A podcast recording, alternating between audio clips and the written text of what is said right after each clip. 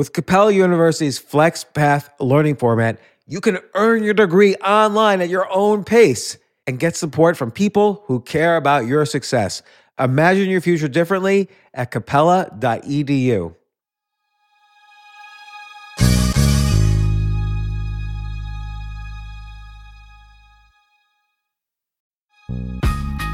This isn't your average business podcast, and he's not your average host. This is the James Altucher Show. Today on the James Altucher Show. Carlo Rovelli is one of the most amazing writers and beautiful writers of physics that I have ever read and I've ever met. He's written a book, Helgoland, which is about the whole history of the quantum mechanics revolution. And I think, honestly, during this podcast, we created a unified theory which unified classical physics with quantum mechanics. You guys can decide. One thing I thought was interesting about his last book, Seven Brief Lessons on Physics, or actually, this was two books ago, it was such a well written book about the deep questions of science that it actually outsold Fifty Shades of Grey in Italy, which is a, certainly an amazing accomplishment that a book about physics would outsell a, a book, uh, the highest selling soft pornography book in history. But I learned so much in this podcast and from reading his book about I've never really understood what quantum mechanics is and what the issues were. And now I have a much tighter grasp of it. Here's Carlo Rovelli, one of the most prominent writers and physicists of this generation.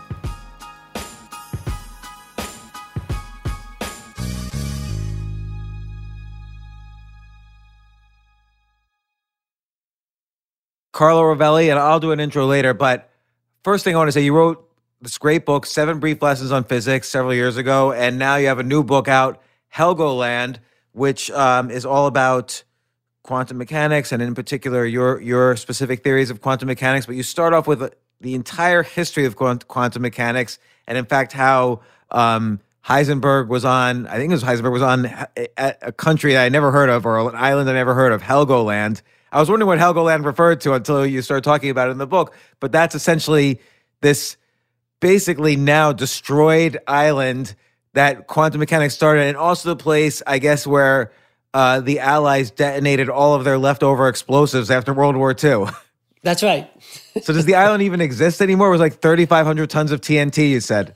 The, the island survived. It changed a little bit, but it survived indeed. So it's still there. There are people actually living there. It's very teeny, but you can go and visit. And it's still uh, arid, no little trees or nothing, rocks, ocean. Did, it's very wild. Why did Heisenberg go there? And we're going to get into your fascinating theories about quantum mechanics, which finally made me understand it in a completely different way. But why did he go to Helgoland? The most trivial of reasons, because he suffered some allergy. Uh, so it was a strong ca- case of allergy from you know, pollen and stuff. So he wanted to go to, his doctor told him to go to a place without trees. And that's a perfect thing because it's, a, it's an island without trees in the middle of the ocean. So there's no pollen. It's very good if you suffer allergy. Uh, so that's one reason. I, I think um, it's an island full of legends. There was pirates and things like that and a pirate that uh, the young Heisenberg as a kid uh, loved, um, Störtebeker, something like that. Uh, so maybe that was in his mind also. But I think mostly also because he wanted to be alone and do his science, do his calculations. And it started off this huge revolution in science, which, as you point out, has is one of the few theories that is in, in science that has never been disproven at all. But we still don't know why it necessarily exists the way it does. It kind of describes the world in a very strange way, as opposed to classical physics or even Einstein's theory of relativity. But I feel like, and, and I want to, I want to try to explain your book just so you could tell me if I am getting it correctly. So the idea is in, in, in quantum mechanics, there's this notion of uh, electrons or very small particles are not don't work by the rules of classical mechanics. So if I in classical physics by you know discovered by Isaac Newton, if I throw a, baseball, the laws of physics determine the trajectory, where it's going to land, you, you know the gra- how gravity affects it, how planets orbit, and so on. Whereas in quantum mechanics, this is all out the window, and you can't possibly know the position and velocity of a very tiny particle uh, until you observe it. Before then, it could be anything.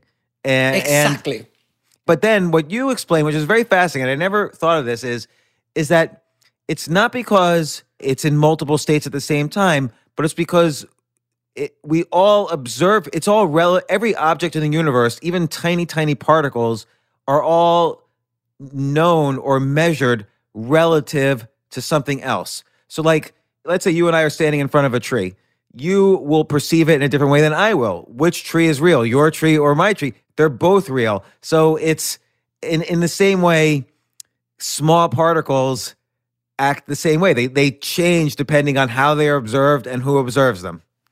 Exactly. Yeah, well, it's great synthesis of the main idea. Very, very, very, very good and very clear. And, um, and, and, I have one further question about this: uh, is that large? So they always say quantum mechanics only applies to very, very small particles, like things like electrons or quarks or whatever, and not big uh, objects like like a human or a tree or a house. And and I, your book made me think that actually they're all it, it, it's the same thing actually because obviously many things are observing you. All the whole universe around you is observing you. So there's a bil- billions of things potentially observing who you are. So that's why quantum mechanics doesn't quite like it's not like you're in two, multiple states at the same time because billions of objects around you are observing you, whereas electrons, in a sense, are very lonely. Nothing's observing them. Oh, that's a very good way of putting it. I like it. I'm going to use this metaphor. Yes. You're welcome to it. I was thinking that, that that you would appreciate that actually. Yeah, yeah, yeah, yeah. But, but they, be, they become quantum mechanically, obviously quantum mechanically, because they're very lonely. yes, it means so maybe quant, quant, the science of quantum mechanics itself applies to small particles because there's nothing around them. There's like electrons are basically you know, an atom is mostly like 99.9% empty, other than these electrons that are very, very tiny orbiting around it. But but help me understand from the beginning because it is so strange, quantum mechanics. And you even refer to the fact, I think it was Niels Bohr who says anyone who understands quantum mechanics doesn't understand quantum mechanics. so, yeah, that's right. It was Feynman. Yeah, yeah. If you think you, nobody understands quantum mechanics, essentially, he said. Yeah. So so so what what is it really like? What what the what is what is it? Why is it so strange? Well, I think you, you, you, made a great synthesis. Uh, somehow, the, the old way we had uh, uh, of describing nature into objects that uh, pushed and pulled by forces, and we, we describe how they move. Every moment we say where they are and, and what their color, what their shape, what their orientation, their energy, whatever you want. Uh, it just doesn't work anymore for for small things. Uh, people tried and tried and tried. It doesn't work. And then Heisenberg on this island came out, just you know, sort of out of the blue, trying to solve how the electron moves along the atoms with a strange calculus, and uh, which uh, works the way you say. It doesn't describe how the electron is. It describes how uh, it affects something else, how it interact with something else, and so that works so it's like nature is not a lot of things separated alone, but it's it's how things affect one another. So it's not just how I observe it or you observe it. Is that how anything else interact with it? But the point is that, uh, um, as you're saying, the electron with respect to one thing and respect to electron with respect to the other thing don't necessarily agree. So we cannot just say the electron is like this or like that. And for big things, you said it very clearly. For big things like a tree, it's true that there is a tree with respect to me, a tree with respect to you. But you know, the distinction is so small that we don't see it. It's a, it's just quantum things. It's a teeny, it, teeny, teeny discrepancy. It seems like the larger something is, the more objectively real it is in the way we understand re- reality. Yeah, the larger something is, the more uh, objectively real it is in the way we understand reality. What matters is not size uh, or weight. Uh, what matters really is the number of components it has. Say roughly the number of atoms is, is made. The physicists say the number of degrees of freedom, because there are so many little little things moving. In a, in a tree, there are you know zillions and zillions of atoms moving around interacting. Um, so in and, and we don't see the details. We only see the tree. So the discrepancy between your picture and my picture is lost in this uh, uh, approximate picture of the tree. So we come up with a common. We don't have we don't have to say the tree with respect to you or the tree with respect to me. We just say the tree is there, is brown, is is tall, twenty meters, whatever. Uh, period. Um, but if we could measure things extremely precisely, uh, either the tree, because everything is quantum mechanical ultimately, uh, we, we will find out that there is no way to give a, a, a clean cut Newtonian complete description of, of, of the tree because it then, when you go into detail, it breaks up in the tree respect to me, the tree respect to you, or the tree respect to the other tree next to it, which it.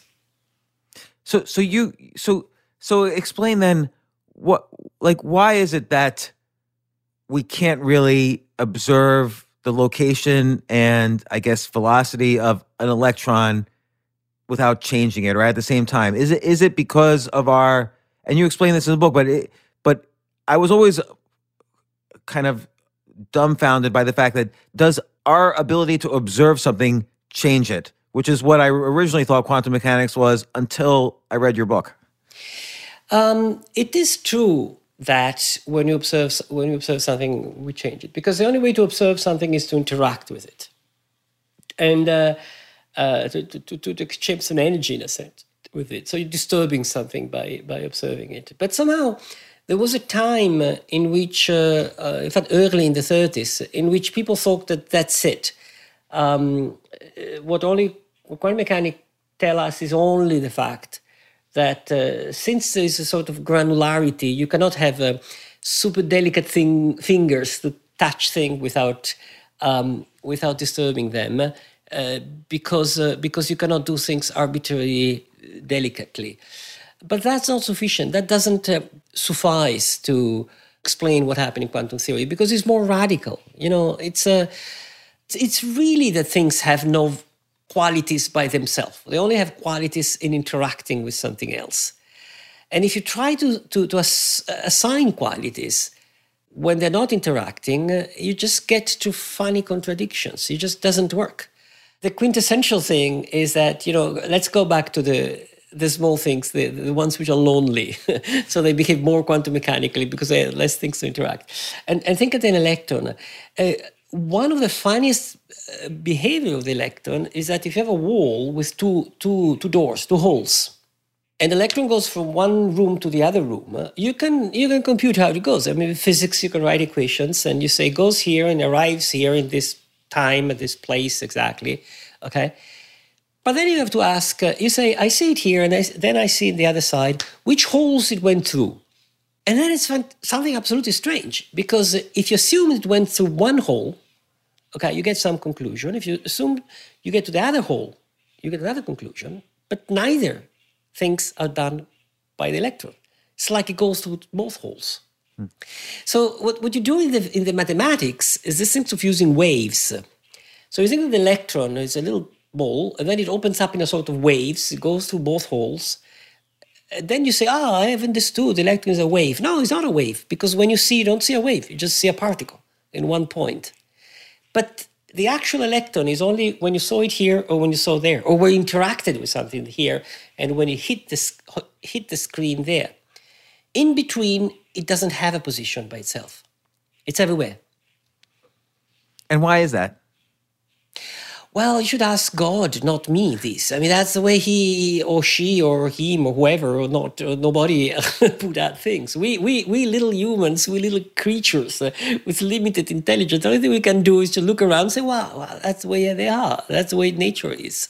And so, in the book, you describe uh, quantum entanglement you know, which is this idea that if you take kind of the exact two twin particles that are exactly the same and they start off at the same point and you send them off in different directions at the speed of light or whatever, and then you observe one of them, the other, faster than the speed of light, will change because you observed the first one. And what's happening there? Because you describe in the in the book, and then this is the one part of the book I had a little difficulty with. But but describe what's happening with quantum entanglement. It's not an easy phenomenon, quantum entanglement. It's a tricky phenomenon, and uh, that's why I don't I don't describe it at the beginning of the book. I wait before putting up other ideas to, to, to try to explain it. It's, it's very tricky because uh, it's as, as you say, uh, quantum entangled is, is the fact that two, two different objects, when they're separated, there's a sort of relation between them. But that relation is not easy. You see, um, the usual thing we say is that you know if, if you if you look at one uh, instantaneously, you know something about the other, but that's that's trivial. You know, if you if I send two gloves, uh, one to you and one in Beijing uh, you know, my two gloves, and you open the box and you see the right gloves, you immediately know that the one in Beijing is is is, is, is the left one. So, all right, so you learn something far away by looking something here.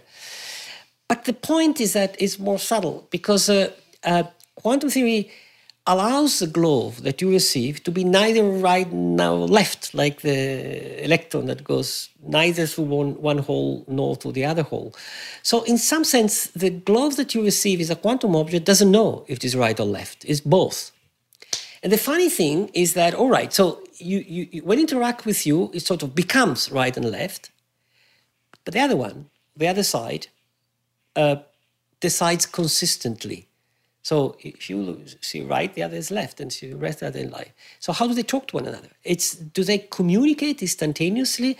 At the beginning, people thought, okay, they communicate instantaneously. Quantum mechanics tell us uh, that there is sort of faster than light communication from two things uh, far away. So they, somebody in the U.S. Uh, deposited a, a, patent at the patent office uh, for faster than light communication in the 40s as a war. It was very, very useful to have faster than light communication. But it doesn't work. You cannot use this to send messages. In fact, there were theorems later on based on quantum mechanics say, no, no, no, they do not really uh, communicate to one another, the, the, the, two entangled quantum systems. Something else which is going on. And what is going on is subtle. You see, uh, if you are here and you open your quantum glove, for you, on the other side, nothing has happened. To check that they're consistent, you have to wait for some information to get to you. It's only when the information gets to you that, but, but it takes time to get to you. It's only at that point uh, that, with respect to you, the reality of the other glove becomes determined. So the key is not that they're talking to one another instantaneously. The key is that uh, reality is relative. So what happened there it's not true with respect to you until the information gets to you. So, so in a communication sense, like when this guy filed patents for quantum com- communication, you don't really know which side is doing the communicating until you actually talk to each other in some other way. That's right. There's no communication. There's absolutely no communication between the two sides in a very strong sense. In fact, uh, uh, you know, because of relativity, you, you can imagine that the two sides, one happened first and the other happened second, or vice versa. And, and, and the result is the same, which means it's not a signal going from one to the other or from the other to, to one. There's no signal going through, zero. In fact, if there was a signal, we could use it to send signals, but we can't. There's no way using entanglement to send signals. So um, it's something far more subtle which tell us that reality is not, you know, gloves that know if they're left or right. The reality could be that a glove doesn't know if it is left or right, or more precisely, an electron doesn't know if the spin is up or down. Uh, it's indeterminate. So, so your your idea and theories, and and you present them very well in this book, is that everything, all of reality, particularly at that small quantum level, is every measurement is relative to to other things. So we measure something speed relative to our knowledge of what speed is and how we're measuring it and and so on. So so something speed can't be known because if it's not measured, particularly at that level, it's relative to nothing. So we don't know. That's correct. And uh, uh, what things are relative to is other things, uh, not necessarily a human or, a physicist or, or, or a cat or, or, a consciousness. Uh, uh, properties of objects are always relative to other properties of objects, which is not such a revolutionary thinking because we know we know we knew before that there were some quantities uh, which are only well understood in a relative sense. For instance, velocity. We, we always knew that velocity is relative, right? Uh, if you say don't move, So you should have velocity zero. I mean, imagine that a, a mother is with a kid on a train and says to the kid, Don't move. She does not mean that the kid should jump out of the train and not move with respect to the earth, right? She means don't move with respect to the train. So put your velocity to zero with respect to the train. Uh, which means keep a high velocity with respect to the Earth, and a higher velocity with respect to the Sun, and a higher velocity with respect to the galaxy. So nothing has a velocity by itself. Velocity, it's a property of an object that only makes sense relative to another object. And in some sense, quantum mechanics is a discovery that it's all like that. It's uh, all properties are always relative to, to, between two objects, which is a shocking uh, discovery at the fundamental level of physics. I think is unavoidable. There, let me let me let me frame a little bit uh, better this. Quantum mechanics is strange, and uh, to make sense of it, you have to do something radical, one way or the other. So there are alternatives, but they're even more radical. Like you know, believing there are other worlds, uh, parallel worlds where one thing happened and in another world there's another you that sees something different. Even that's even more radical. So you can do even more radical things. That seemed to me the more reasonable and the less radical conclusion to make sense of quantum theory.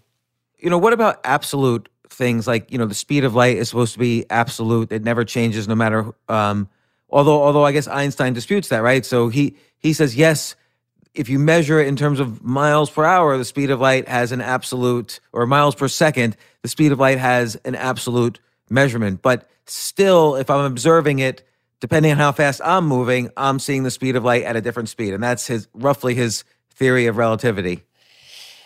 Quantum mechanics is not telling, oh, everything is relative, nothing is well defined. It's very specific. The, if you have an object, an object that can move, an object that can change its properties in time, you know, but you even need an object. Um, the property of these objects are not in this object are relative to something else. I mean, take an object, take a pen. Okay, this pen is blue. Uh, in a sense, we know what does it mean that the pen is blue? It's not a property of the pen, right? It's a property of the way the pen interacts with the light, with my eyes, with my brain. It's it, blue is a complicated story. It's not just there. Animals don't see this blue the, the blue, red, the yellow is, is a it's it's a it's a human thing. Uh, animals see different set of colors, less usually, so some even more. So to understand blue, you have to, to, to take into account various stories.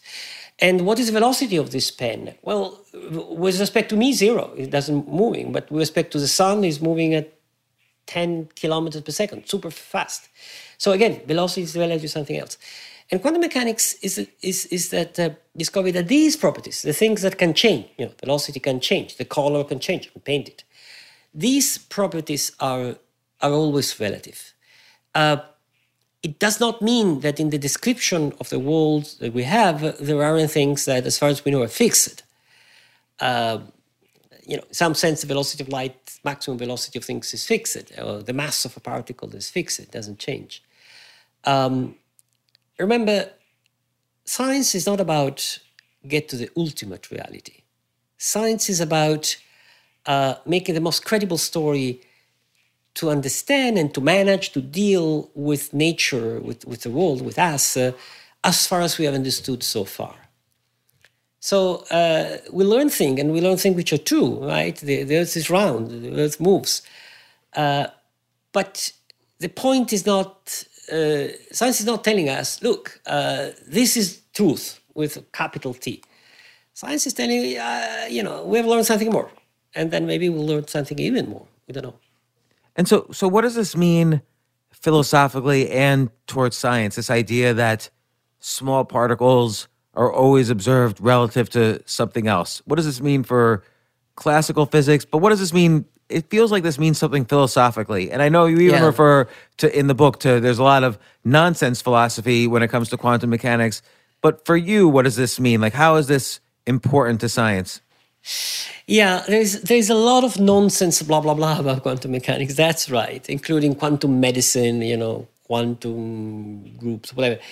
Um, but the, uh, the, the, the, the boundary between science and philosophy, it's not a, sh- a clear cut boundary. Heisenberg, who invented quantum theory, who wrote equations of quantum theory, was deeply influenced by philosophy. so was Einstein, and so was Newton, and so was Maxwell, Boltzmann, all the great physicists uh, uh, uh read philosophy and, uh, and, and were inspired by philosophical idea. Of course, philosophy, philosophy, science, physics is physics, two different disciplines. But there's a continuous nourishing one another.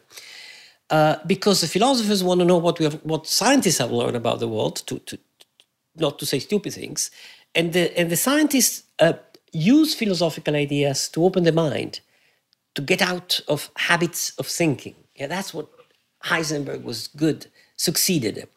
He said, uh, in fact, it's a philosopher, Ernst Mach, who who inspired him by telling essentially in his writing to him don't take so seriously that matter is necessarily little stones moving through trajectories. Who knows? That is a way it has worked for thinking nature, but maybe there's a better way of thinking nature.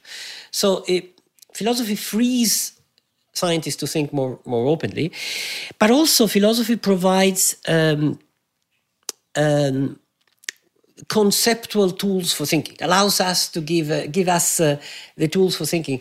And uh, in the book i talk about philosophy. I talk about the philosophers who influenced quantum mechanics but i also talked about the philosophers who helped us and, and me to see more clearly. And uh, one of the i have a full chapter on on him uh, of the extraordinary philosophers who i think is relevant here not because he knew quantum mechanics, of obviously he did not know anything about quantum mechanics, but because he had some ideas that we can use. Uh, it's not from the Western civilization, it's from India, and is a classic, super well known in Eastern um, philosophy, is Nagarjuna. This is the uh, Buddhist, uh, one of the greatest, maybe the greatest thinkers, like Plato or, or Aristotle in the Western traditions. Uh, he lived in the second century in India. And he wrote a book which I read is extraordinary, and it has the idea, the book is centered on the idea that you better think of reality in terms of interdependence of things and not of things by themselves. He has a very strong way of putting it. He said a, a thing by it, itself doesn't exist. In his language, he says it's empty. It doesn't mean that it doesn't exist, period. It means it doesn't exist by itself. It exists because it interacts with the other, because it's together with the other, it's, it's, it's, supported by the other, it exists in relation to the others. So there is interdependence. Uh, and he argues that very eloquently. Um, and uh, it, I think it offers, offers us uh, a a possible metaphysics uh, which is consistent with our understanding of quantum theory. It doesn't help us to solve, you know, compute the next laser or the next quantum device, uh, but it gives us a way of thinking of what actually we're doing when we do this calculation, this prediction, we go in the lab and build machines with quantum theory. But what's the implications of this? Like, let's say, yes, it's true that everything can only be def- be defined relative to other things. And and and large objects again appear like objective reality not because they are but because there are billions of things yeah. that are confirming its existence as yeah. opposed to very small things which don't have anything confirming its existence. So what what what what are the what's the use of this? What's the implications of this in terms of how we think about the world and our lives and and and have science? Well, look, about how we go around in our life, nothing. I wake up in the morning, brush my teeth, uh, whether or not you know electrons or particles, waves or, or neither. Um, but you could say the same about you know black holes. We, we discovered black holes were changing our life, nothing. Um, or uh, even strong scientific discoveries like Darwin. Darwin discovered that you know me and uh, uh, that rabbit which is running in, in the lawn, we have common ancestors well, so what? I mean, I just live my life. But these discoveries, these big discoveries, change the way we think about themselves, ourselves. You know, I think. Uh, um, uh, so, so the implications are, are larger. I think it changed our perspective. And uh, look, one thing which I it's not direct, it's indirect, but one thing that I find strongly related to that is that if all things exist in relation to something else, uh, so am I, right? So I'm not thinking of myself, you know, if I sit on on the chair and start thinking, I don't think myself as an entity. I am a set of relation to the other things.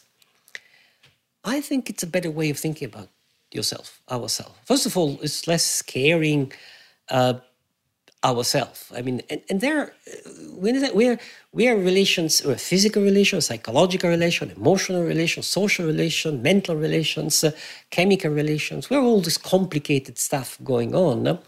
Once again, uh, you know, then I go out and have a fight with my girlfriend. It doesn't, it does not, doesn't make me wise particularly, or anything. But I think it it it, it gives a, a, a little bit wiser perspective on ourselves.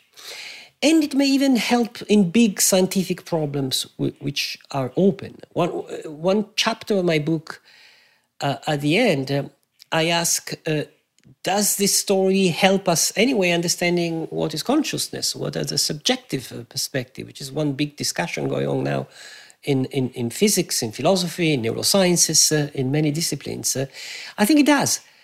Not because, again, not because we are quantum stuff uh, there's no magic here, but because uh, we're not entities either. I mean, reality is not about little stones bouncing around. Uh, and then how, how is possible a little stone bouncing around makes my soul? Okay. Well, reality is complicated. Reality is an interaction between stuff, become complicated stuff. Okay. And I'm a complicated stuff interacting with the rest of reality. That's what I am. So it's less surprising that uh, out of physics, you can have uh, us thinking, loving, and doing all these kind of things that we do, taking decisions. Uh, it, it, all makes all more coherent. Then, of course, you know, the neuroscientists have to do their job and understanding how the neuron works. The psychologists have to do their job and understanding how we, we have emotions and so on and so forth. so it doesn't solve problem directly. But I think this relational way of viewing things, uh, it's a good way of thinking about reality in general.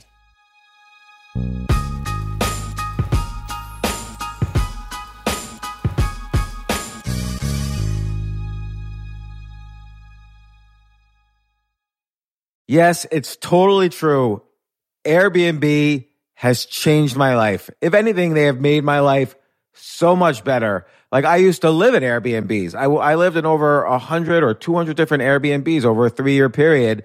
And I loved it. I love, I became a really good guest of Airbnbs and I got to know lots of hosts. So when I initially owned a house, I, of course, the first thing I thought was, I'm going to turn my house into an Airbnb because I travel a lot. So why leave my house unused when I can make a side income by letting others Airbnb my house or come to stay in my house as guests and having my own Airbnb or, or being a host for Airbnb has allowed me to do just that. And I've met other hosts. I've actually spoken at Airbnb's host conference. I think it was in 2017 I met so many just nice hosts. It's a great community. And I love, you know, turning my own home into an Airbnb. Like I'm traveling to Austin next month.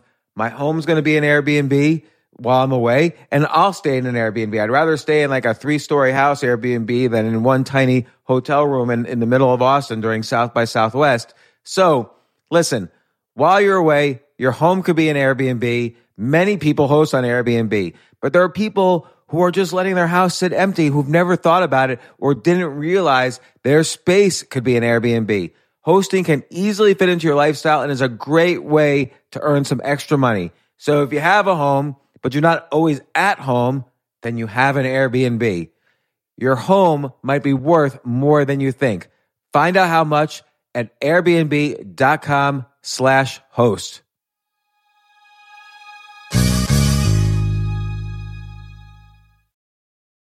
Daylight savings time is starting up again. Okay, podcast is over. That's all you needed to know. But why do we have uh, daylight savings time? Answer to give us more daylight from March through November. By setting your clocks forward, it may feel like there are more hours in the day, that initial, when we initially start daylight savings. But if you're hiring, it doesn't necessarily help you find qualified candidates for your roles any sooner. There's only one way to do that, ZipRecruiter. And right now you can try it for free at ziprecruiter.com slash James. ZipRecruiter works around the clock to find qualified candidates for you. Once you post your job on ZipRecruiter, they send it to 100 plus job sites so you reach more of the right people. This is such a brilliant idea for a business, and ZipRecruiter did it. So, ZipRecruiter's smart technology also quickly scans thousands of resumes to identify people whose skills and experience match your job. I've used ZipRecruiter particularly as a potential employee, and I still to this day get messages every day. James Altucher, would you like to apply to be VP of en- entertainment at NBC or whatever? So there's just nonstop emails. Like I got five or six emails today because of because a year ago I signed up for ZipRecruiter. So spring forward with a new hiring partner, ZipRecruiter, and find top talent sooner. See why four out of five employers who post on ZipRecruiter get a quality candidate within the first day. Just go to this exclusive web address to try ZipRecruiter for free. ZipRecruiter.com slash James. Once again, that's ZipRecruiter.com slash James. ZipRecruiter, the smartest way to hire.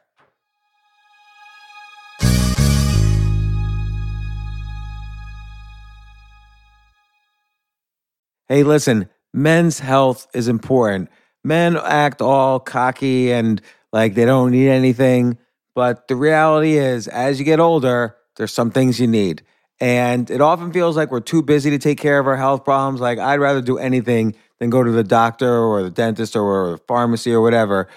But now you don't have to waste your time if you use HIMS. HIMS, H I M S, HIMS is changing men's healthcare by providing simple and convenient access to science backed treatments for erectile dysfunction, hair loss, weight loss, and more. The entire process is 100% online, so you get a new routine of improving your overall health faster. Jay, you listening to all this? Yes, I definitely gonna use him from now Not on. that you need it. You're you're young and healthy. James, I'm 35. You, you're getting there. You might you might need it. Who knows? But if prescribed, your medication ships directly to you for free and in discreet packaging. No insurance is needed. You can manage your plan on the HIMS app, track progress, and learn more about your conditions and how to treat them from leading medical experts. Start your free online visit today at hims.com slash James. Could you imagine that? There's a whole section just with my name on it. Hims.com slash James. That's how I how much I am representative of the kind of person who needs Hims. That's H-I-M-S dot com slash James for your personalized treatment options. Hims.com slash James. Prescriptions require an online consultation with a healthcare provider who will determine if appropriate. Restrictions apply. See hims.com slash James for details and important safety information. Subscription required. Price varies based on product and subscription plan.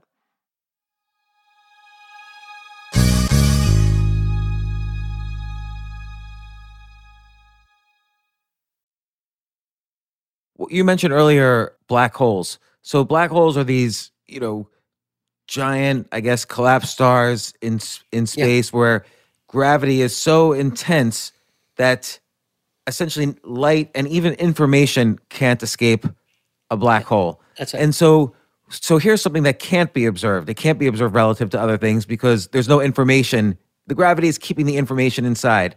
Does that affect how is that related to quantum mechanics? And it might not That's be, but I'm just curious. That's very directly related to quantum mechanics. In fact, uh, my, uh, you know, my, my true job, my central job, what I've, I've been paid all my life for, um, is to study quantum gravity. So the quantum properties of black holes, the quantum property of gravitational things like you know gravitational waves, uh, uh, like space and time, which are which are parts of gravity.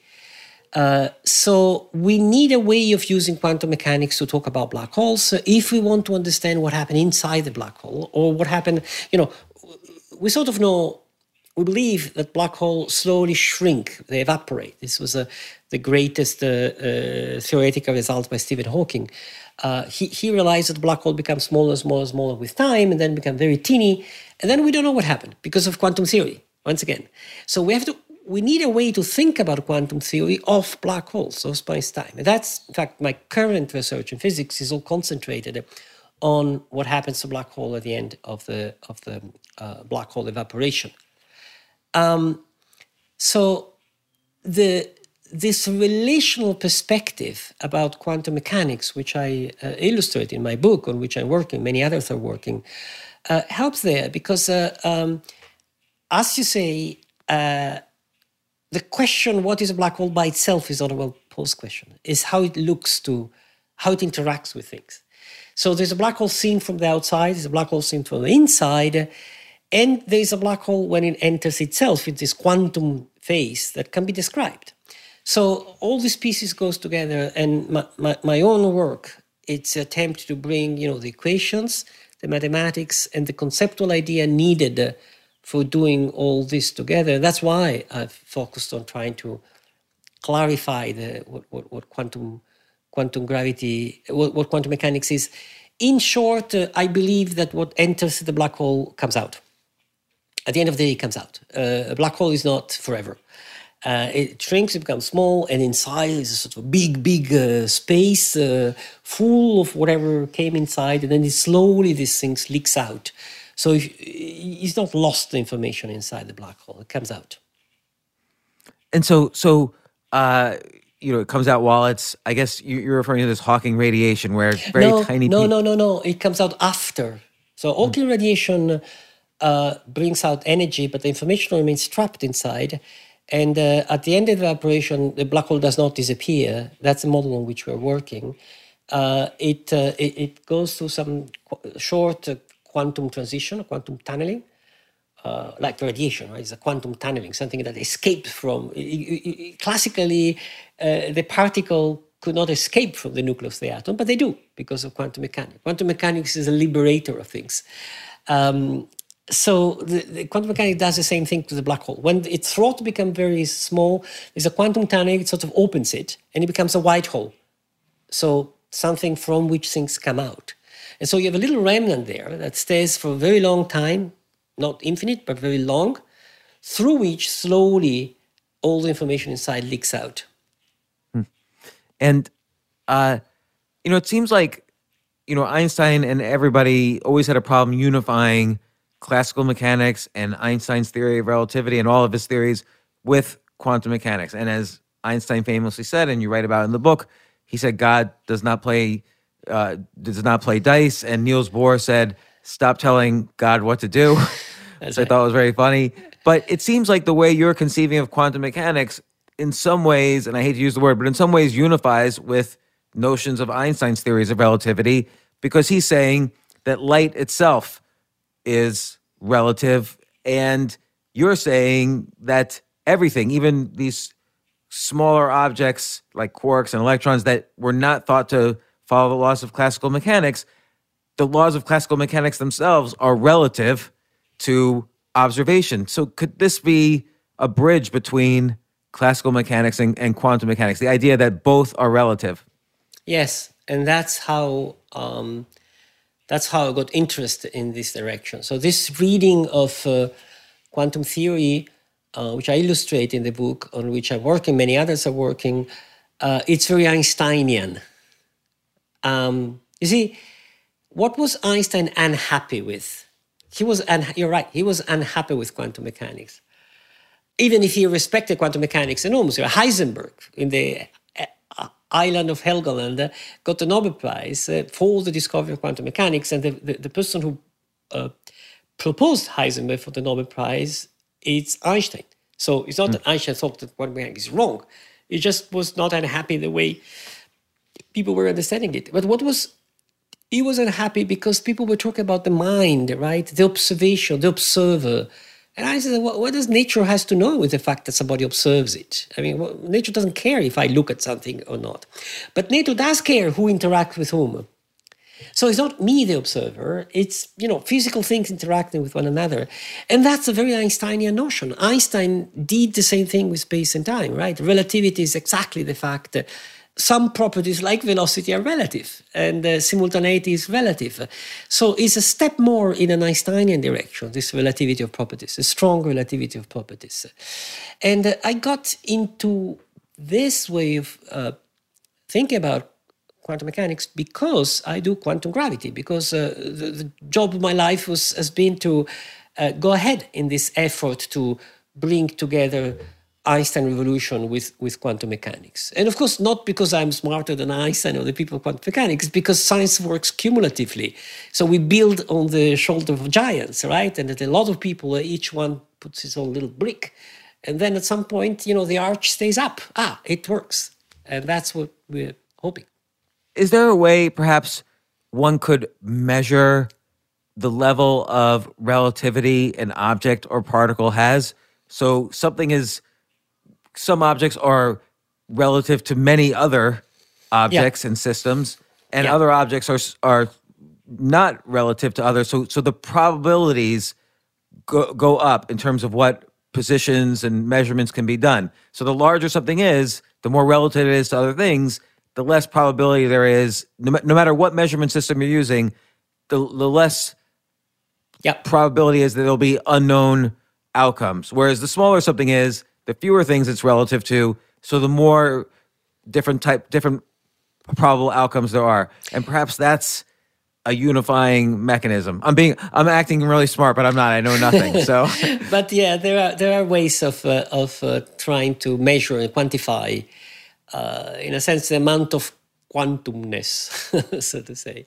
So the amount of lack of definitiveness, uh, lack of, uh, or, or vice versa, the amount of relati- relativity uh, in, in the state of things, and. Uh, uh, it it uh, it it it, uh, it requires some mathematics, and uh, but but there's a way of you know defining a quantity that measure that, and and then uh, seeing what are the uh, what are the the the actual observations that you, you, you could measure that. In fact, one of the uh, something that happened in the very last years uh, is an experiment uh, which has been proposed uh, in the UK uh, exactly to do that, to measure the amount of uh, quantumness of gravity, of space time itself. And some smart persons in, in, the, in, the UK and elsewhere have been uh, able to guess a way of arranging things so that uh, we can see that space time itself is quantum. So it's not defi- de- de- definite. It's a sort of like the electron that goes to both holes at the same time. You know, so between two things is one centimeter, but also two centimeters. It's a, two kind of spaces in between, a superposition between spaces, like the cat, which of Schrödinger's famous cat, which is alive and also dead. So the same can happen to space itself and to time itself, and the, the ways of measuring that this is the case. And I hope in the next years uh, those experiments will be done and will confirm that even space and time itself have these quantum properties. So it seems like there's this constant battle between people saying, no, science in the universe has, there's something has to be absolute. Like the universe exists in some absolute way. And then there's this other side which says, no, no, no, no, everything, including the entire structure of space and time, are relative to each other. And it seems like on one side, the the fixed notion might be something like string theory, which says everything is composed of these strings that are exactly the same but just vibrate at different vibrations, and that's how we objectively create the universe. Like is string theory kind of am I describing that correctly? Again, these are all notions that are unfamiliar to me, but I just know I know enough to be dangerous is the problem. Uh, it's uh, you know I, I don't overplay this. Uh, perhaps a little bit yes. Uh, even if things are more more articulate, more vague, more complicated than that. But uh, um, but there is in science an attitude toward the uh, you know finding fixed points, stable structures, uh, and an attitude uh, sort of opposite. Uh, uh, which is science is not about that. It's a more dynamical process uh, in which we don't have the. F- you see, there was one, one, debate that went on in the last decades. The string theorists want, were hoping to find the final theory. I, I was not in that bunch. I never thought that the, the the aim of science should be the final theory. It's like you know, uh, why a discipline should have as aim as dying. um, I, I don't think we're any close to a final theory. We are understanding step by step more about the world, but there's so much to be to be understood. So I think it's okay if we don't need we don't need a fixed ground. We don't need fixed object with properties. We don't need fundamental string from which everything else uh, uh, comes out. Uh, we, we can view without, we can live without ground. So it's true. In, uh, among scientists, there are those who push in one direction, among pushing the other direction. I am always been fascinated by a a science which is more about discovery and less about knowing for sure. Hmm. Well, let's take this from the micro to the macro what the the Big Bang is this theory, of course, that the universe started for some from some infinitesimal point. Yeah. Something happened. There was this cosmic inflationary period for trillionths of a second or nanoseconds, and then galaxies formed and gases formed and all these things. Could it be that the the Big Bang itself was some something happened where what, something became relative to something else yeah. and that created a domino effect that created everything. Yeah, look, the current situation is, uh, uh, I would describe it this way. Um, in the 30s, so uh, uh, less than a century ago, we discovered uh, uh, that the universe itself has a sort of story. Okay, so it was not the same a billion years ago or three billion years ago, it changed. And uh, uh, through a remarkable set of observations and calculations and deductions, uh, uh which was really is, is, a really beautiful, beautiful story to tell, uh, we have reconstructed the history of the universe for uh, 14 billion years, and we're very confident because. Things were predicted. You know, people said, "Well, I did a calculation. If you look, you'll see that," and then that was seen. So you, you start to believe these things. Um, so we know what happened in the past we know with good confidence what happened in the past. And, and as you say, we know that in the past all the galaxies were much closer, more compressed, and you go back in time, back in time, and there was a time which everything was enormously squeezed, enormously hot, enormously um, energetic. The density of energy was enormous. Oh, this is incredible, right? It's far outside what's inside the sun or anything like that. And, and it's true. We have confidence of that. Now, Question What happened before that? Answer We have no idea. Okay? So it's not that we have a theory about a Big Bang. We, we, we have a confidence that we came out from there. Okay? What happened before? We don't know. And in fact, it could even be that before doesn't make any sense. We don't know. Maybe you know, one possibility is that before it makes perfectly sense, and there was a big universe that was contracting and became very, very small and bounced it up, and we are the bouncing of this universe. That's possibility. In fact, it's studied by many scientists. The other possibility is that uh, uh, literally that's the beginning of time, because time is only things happening relative to one another. To ask what happened before doesn't make any sense. It's like asking what is more north than the northern pole Nothing. Just not. It's like asking, you know, this house where I live has four room. Uh, describe me the fifth room. Well, there is no fifth room, so there's nothing to describe. Um, so we don't know, and to know that, we have to understand well quantum theory, and we have to understand quantum gravity. So we have exactly to ask the questions which are um, discussed in my book on quantum theories and my books on quantum gravity. So the, the kind of things that have been my, my, my research work all my life. Uh, I think science is about being courageous to say uh, we don't know about many things, and just these are the boundary of our knowledge. They move boundary of knowledge move fast. I mean, humankind knows much more than when I was born, incredibly more. Okay, a lot, a lot more. I was born, nobody really believed there were black holes. Even 20 years ago, people didn't believe there were black holes in, in science. So we keep learning step by step. And uh, I think that we'll figure out what happened at the Big Bang 14 billion years ago. In, I don't know, maybe in 10 years, 20 years, you'll, you know, our kids will study that at school like we study, you know, the Washington, George Washington today.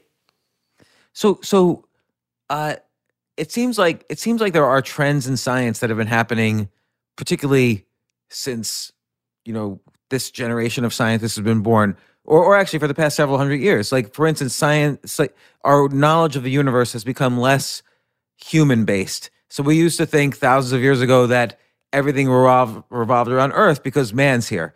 Then we realized, oh no, this everything's revolving around the sun, but still, every, all the other stars are revolving around the sun because man's here. Then it's like there's these ga- uh, everything's revolving around the galaxy. Now everything's revolving around clusters of galaxies, and we go further and further out, making humans less and less important.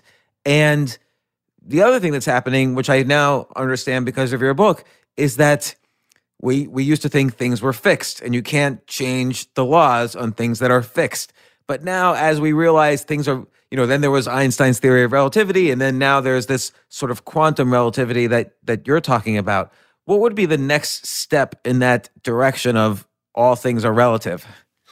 Well, first of all, you're completely right. And uh, so we have been learning that's our, been our experience as humankind. We've been learning that more and more that we're not the center, we're not important, and we have been learning more and more that uh, things are not so fixed as we thought. Uh, things are more flexible. But if you think for a while, uh, yeah, but that's is it the story of each one of us? You know, we were born in a. I mean, at least those of us who were uh, who were lucky in a family with uh, um, structure when we were kids we thought this is it. That's the center of the world. And there are rules you know you go to sleep at 8 9 o'clock i don't know 10 o'clock or 11 o'clock whatever. Uh, and then you somehow grow up and discover that that's you, you, your mom and dad are not the center of the world. You are not the center of the world. Uh, a lot of other people. And then you discover wow it's not just my country the center of the world. There are a lot of other countries. And then there are other ideas other languages other way of thinking the world. So that's just knowledge learning coming out from our egotistic personal vision of things and to believing that what we're told were the absolute rules are the only universal ones. We learn more because that's what humans can do. They learn, they open their mind, they, they see things larger. Now, you're asking what is going to be next thing that we're going to learn. I don't know. Um, of course, uh, I there are certainly frontiers. Uh, quantum gravity is one frontier in which we're working. So we're trying to understand better what is space, what is time at the light of quantum mechanics. Another beautiful frontier which is advancing today is brain. I think we're going to understand that uh, we, as thinking beings, are not so much different than a tree or, or a thunderstorm or the sun. Uh, so once again, our being special will be a little bit disappointed if we think that we have the whole soul, we are special in the universe. That's at least what many, uh, me and many of my colleagues uh, are convinced that is a clear direction in which we're going. Uh, some people, for instance, think that there are the universes uh, similar to other one. By universe, I mean this 14 billion years expanding thing. I'm not convinced that there are the universe. I don't see strong evidence for that, but that's a possibility. I mean, what do I know?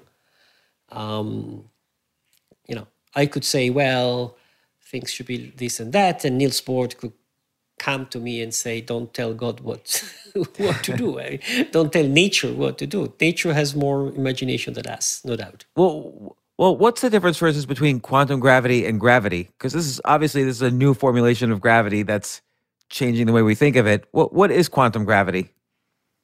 Gravity it's uh, uh, the law that we have all a little bit studied at school, so which things attract one another, things fall down, and you know the moon and the is attracted by the Earth, the Earth is attracted by the sun, and uh, the discovery of uh, of Einstein uh, the, the, great theory of Einstein, general relativity, is the discovery that gravity has to do with the shape of space and, and, and time itself. Gravity is really the how flexible our clocks are going faster and slower, and and and the length of being squeezed and stretched. The space in which we live is really like an elastic thing that can stretch. You know? And, and the, the result of this stretching, this different speed at which the clock go, is exactly the falling of object and, and, and, and, and gravity. So Einstein has discovered that gravity is, is, is the shape of space-time, so to say. But all this ignores quantum mechanics completely. So if you want the two great discoveries of last century in physics, which are Einstein relativity and quantum mechanics. Uh, and you know, my, my, my two last books, Helgoland is about quantum mechanics, and The Order of Time, which I wrote before two couple of years ago, it's it's about all about uh, relativity, essentially, uh, mostly about relativity, Einstein ideas. Um, So we have made these great steps in understanding nature, but they're really not yet uh, coherent. And uh, what is missing is understanding the quantum properties of gravity, so the quantum properties of space time. And this is needed to understand what happened in a black hole, what happened in the early universe. Uh, today, if you study physics, and I say that in the seven brief lessons of physics, uh, if you're a student of physics and you, you know, you follow classes at some point, you start thinking that your your teachers are, are, are idiots so don't talk to one another because uh, in the morning you have a general relativity classes that give you a picture of the world in the afternoon you have a quantum mechanics or quantum theory class gives you a completely different picture of the world. They're not coherent they don't work together. If one is right that is wrong. Uh, so in our current knowledge there is a remarkable uh, gap which is to bring together these fantastic discoveries we have uh, made into something coherent and until we do that, we don't, we're not going to know what happened 14 billion years ago. We're not going to know what happened inside the black holes and this kind of things. Uh, we're not going to know what really space-time is because space and time are have quantum properties that we haven't understood yet. So that's the problem of quantum gravity. So wait, so the problem of quantum, quantum gravity is I still do, don't understand. Is to do to write a quantum theory of space-time if you want, of gravity, which is the same thing.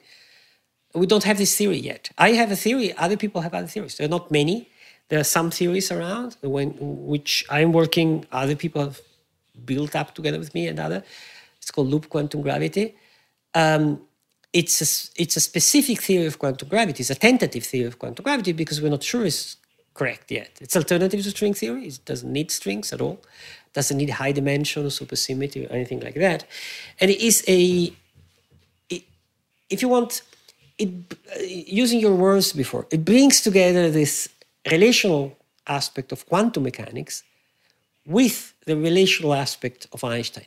Okay, so so I should win a Nobel Prize because I'm I'm trying to quantify how to define relative things that are relative to each other. That's correct. I'm going to start working on it. That's correct. so, so why did you start writing? You know, it's not common that scientists write popular science books. In fact, it's often looked down upon in in the scientific industry. Why you you've written such beautiful books and and you know the se- uh, seven brief lessons on physics outsold Fifty Shades of Grey in Italy. Just an amazing thing that that people that that would happen. Uh, why do you do this? It just came by itself. I never really decided that. I started very late in life to write popular books. I had the desire of, you know, uh, uh, science is fantastic. It's beautiful. Once you look into it, it's just incredibly beautiful. So when you're in love with something, you want to share somehow. You want to tell people, look how good it is.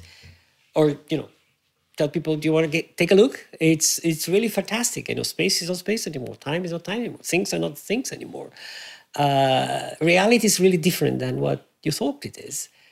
Uh, there is some beauty there, and also there is something important for for the way we look at the world. So uh, I I started reading, uh, writing, and uh, to my surprise, um, many people are interested in in listening to that, and I. Um, I don't try. My, my, my, my public is not the typical, you know, uh, science nerd who wants to know all the details about the science. It's the opposite. It's either scientists who want to look at perspective and interesting ideas, or large public who just want to get the core of the idea, not all the details.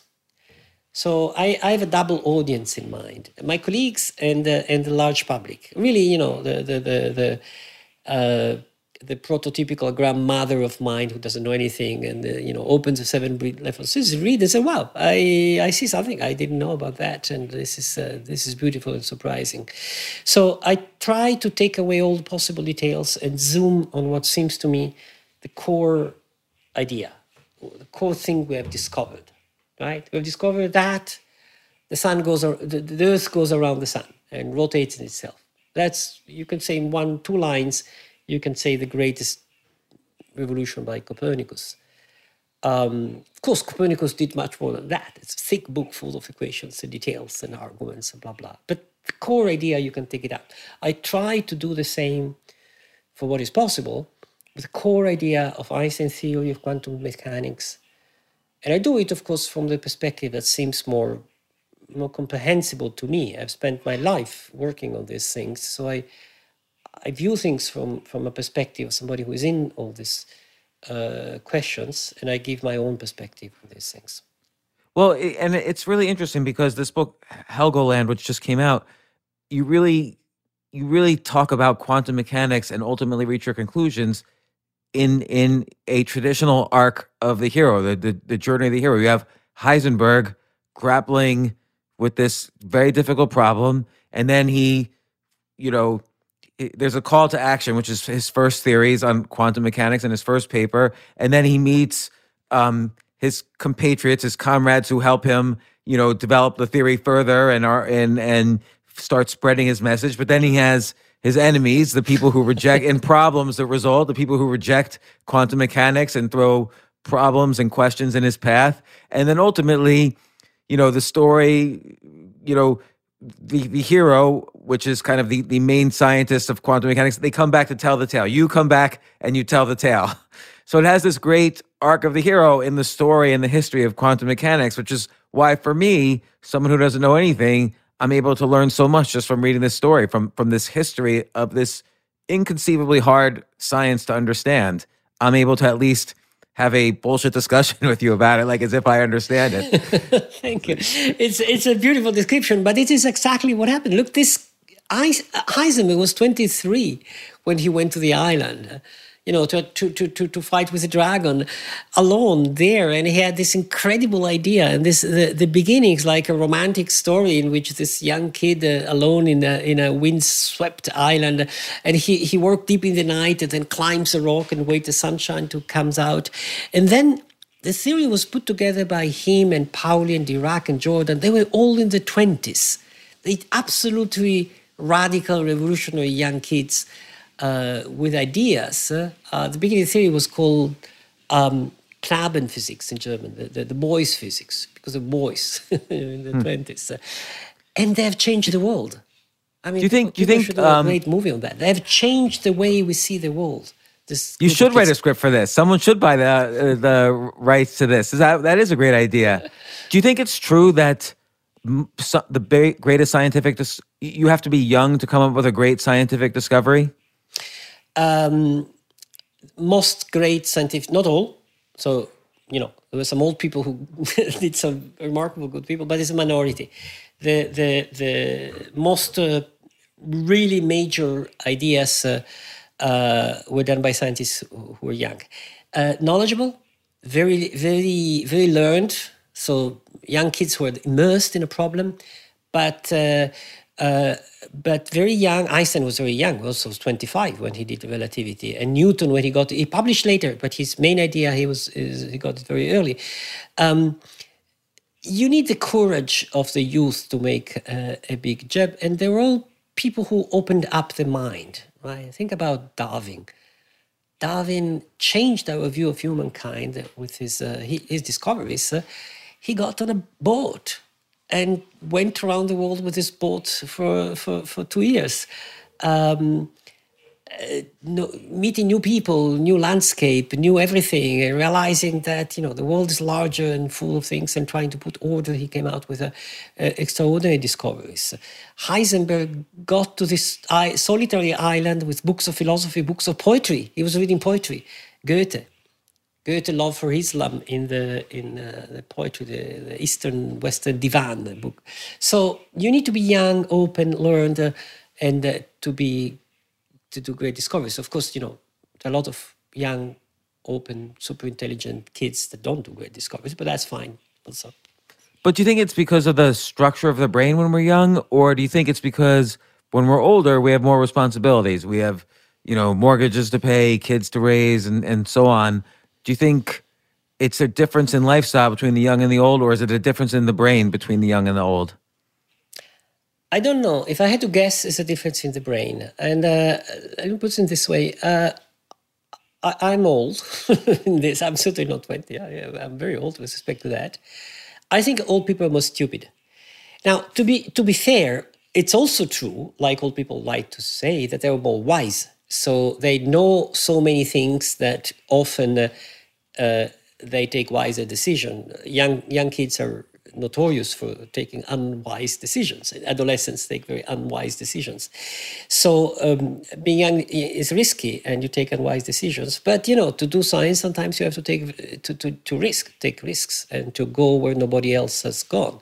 And when you go where nobody else has gone, that's certainly something that uh, Einstein, Heisenberg, Newton did. Uh, then a lot of people go in places where nobody else has gone and just get eaten by a tiger but some of them come back with a bag of gold, and that it is. These are the ones we remember, the ones who've come back with a bag of gold. Well, Carlo Rovelli, author of the excellent book Helgoland, and the subtitle is Making Sense of the Quantum Revolution. Uh, it's so informative, and I, I learned so much from reading the book and then from talking to you. It's always great to have a podcast because I get to read the book, and then whatever questions I have about the book, I get to have the author on, uh, world famous scientist, and just ask whatever questions I want. And you're kind of, you feel obligated to answer them.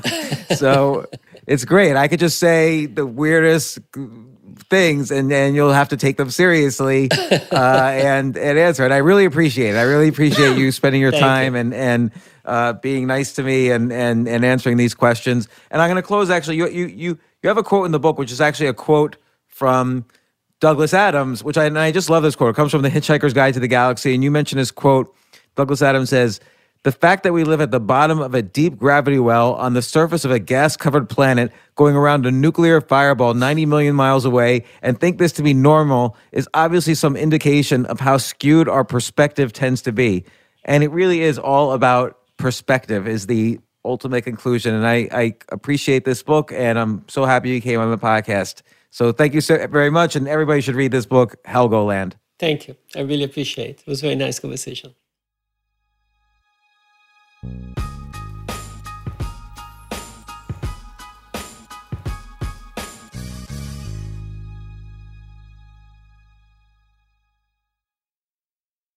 With the Wells Fargo Active Cash Credit Card, you can earn unlimited 2% cash rewards on purchases you want and purchases you need. That means you earn 2% cash rewards on what you want, like season tickets to watch your favorite team, and 2% cash rewards on what you need, like paying for parking. That's the beauty of the Active Cash credit card. It's ready when you are with unlimited 2% cash rewards. The Wells Fargo Active Cash credit card. That's real life ready. Terms apply. Learn more at wellsfargo.com slash activecash.